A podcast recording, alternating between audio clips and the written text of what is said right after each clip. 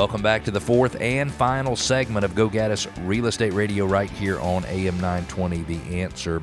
My name is Cleve Gaddis, and I really appreciate you sticking with us during the break. In this segment, in our neighborhood spotlight, we're featuring Loch Highland in Roswell. I have to say, I just love that neighborhood. There's not many, too many big contemporary, where most of the homes in the neighborhood are contemporary style. Martin's Farm would be, Martin's Landing, excuse me, would be one of them. Horseshoe Bend has a lot in there as well and uh, there's not that many and it's just a big beautiful home. I've owned a home in that neighborhood myself in the past and just love it. Does a swimming pool add value to your home? And representing yourself in a real estate transaction is that a good idea? Don't forget we want to connect with you and it's easy. Go to go gaddis radio g-o g-a-d-d-i-s radio.com you can ask questions you can make comments you can push back you can share your ideas you can request your neighborhood spotlight uh, your neighborhood be featured in our neighborhood spotlight, and you can subscribe to our podcast.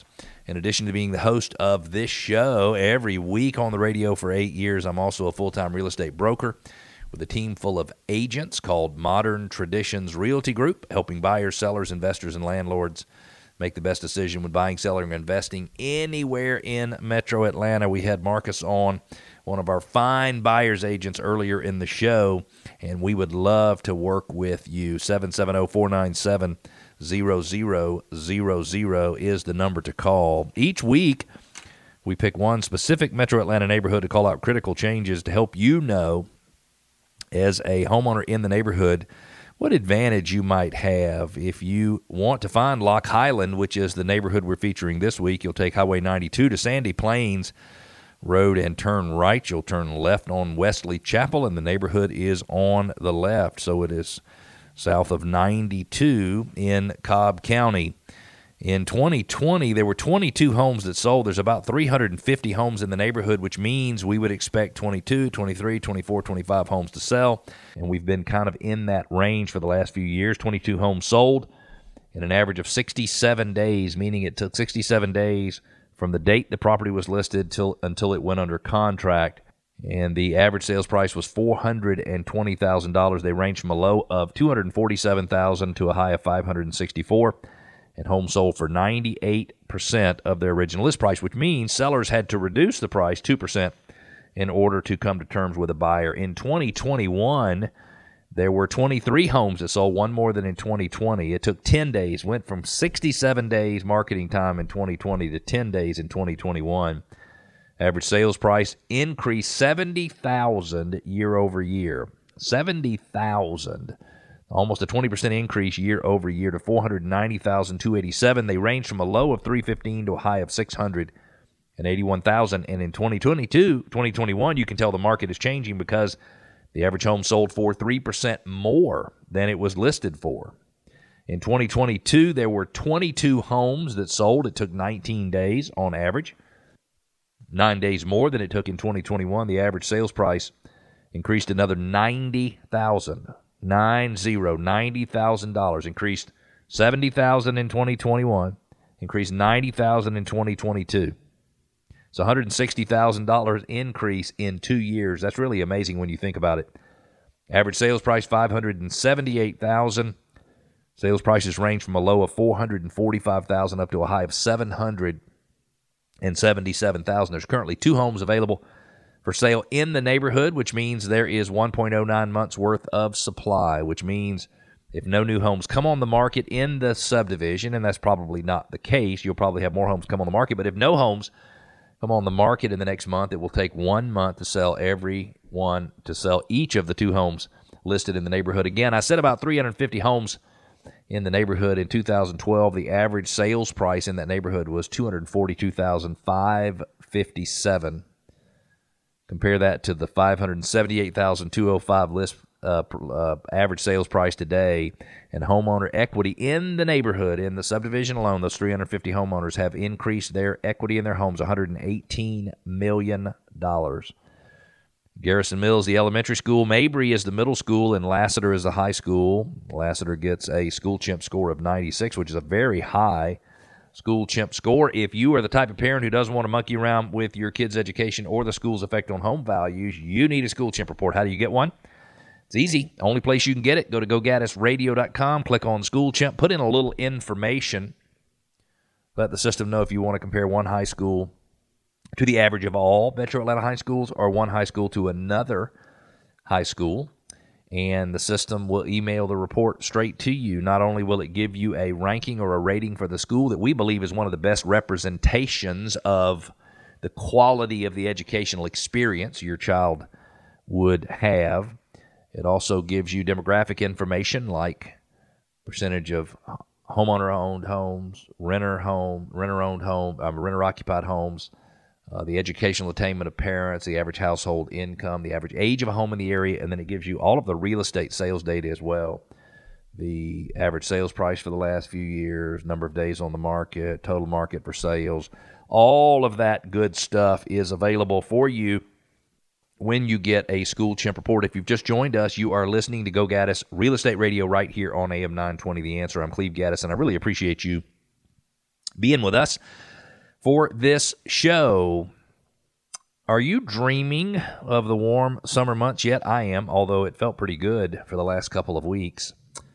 Does the thought of jumping in your own pool, your own backyard paradise, sound refreshing? We got a listener question from the Jones family in Duluth. During the height of the pandemic, our family did not attend the local pool. Even though we are beyond that now, we're still worried about letting our kids swim there and have considered putting a pool in our backyard. Will it add value to our home when we sell? And I'm going to give you a very definitive answer of maybe. And it is really weird. Before 2010, I would say, and, and for those of you real estate professionals who are listening, you have to let me know whether or not you agree. But before 2010, I would say that on average, a swimming pool decreased the value of a home.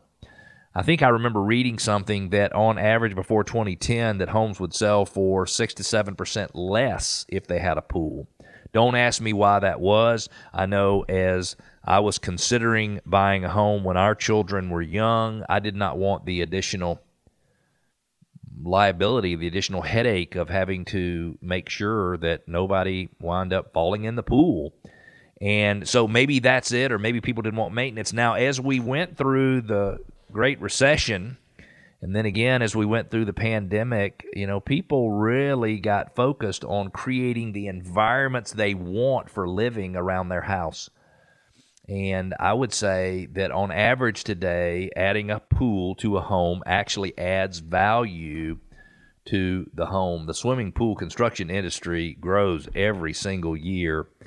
And I did some research online and it I see a couple of things. I see that the average value of a home with a pool, House Logic says it increases the value 7%. So if you spent $50,000 on a pool, and you sold a four hundred thousand dollar house, it would add twenty eight thousand dollars to your value. So it would you would recoup a little over half. HGTV reports that the average in-ground pool can increase property values five to eight percent. So that seven percent makes sense there. And then analysis by a prominent real estate broker in the U.S found that in warm weather markets, a pool can add between eleven thousand five hundred ninety-one dollars up to ninety-five thousand three hundred thirty-three dollars, three hundred ninety-three dollars. Sorry, in home value. So I wish I could give you a more definitive answer. Uh, the Jones family in Duluth, than maybe, um, but it depends. I will tell you though that it's not always right to make the decision based on whether or not you'll get your money back and it'll add value. The truth is, if you like it and you enjoy it and it's worth the expense, maybe you should consider doing it anyway. Marco and Denise in Canton wrote in saying, Is it a good idea for us to represent ourselves when selling our home? We want to keep as much money in our pockets by saving the commission. That makes sense to me. And if you're listening and you might be considering selling by owner, you might be confused as well. You might think you can save a lot of money, but you also might feel a little bit more exposed.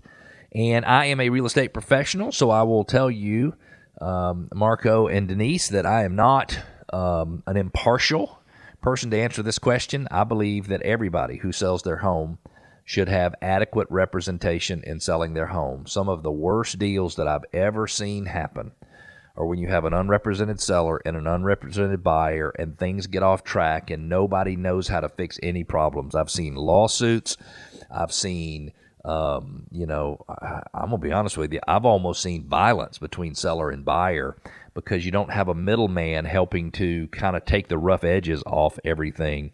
So the reality is, you know, I think you should always avoid selling your house on your own. Um, I think as a homeowner, you are too emotionally attached to the home when you sell it yourself. And as a buyer without representation, it's I would say it's fairly common for buyers without representation to overpay for their home purchase um, because you know whoever's making the decision with them and and and they are um, emotionally charged. You need to have, in my opinion, an agent. Uh, somebody you can know and trust. Now, I'm not saying every agent would be able to do a good job for you, but there are plenty of agents out there who are very professional who would do a wonderful job for you. In fact, we would love for you to consider talking to us before you list your home for sale by owner. That number is 770 497 0000, or you can go to gogaddisradio.com. Don't forget, if you bought a home in 2022, now it's time to file for your homestead exemption. If you have not already done that, you've got until, I believe, March the 15th. If I'm giving the wrong date, I apologize. I didn't actually go back and look it up.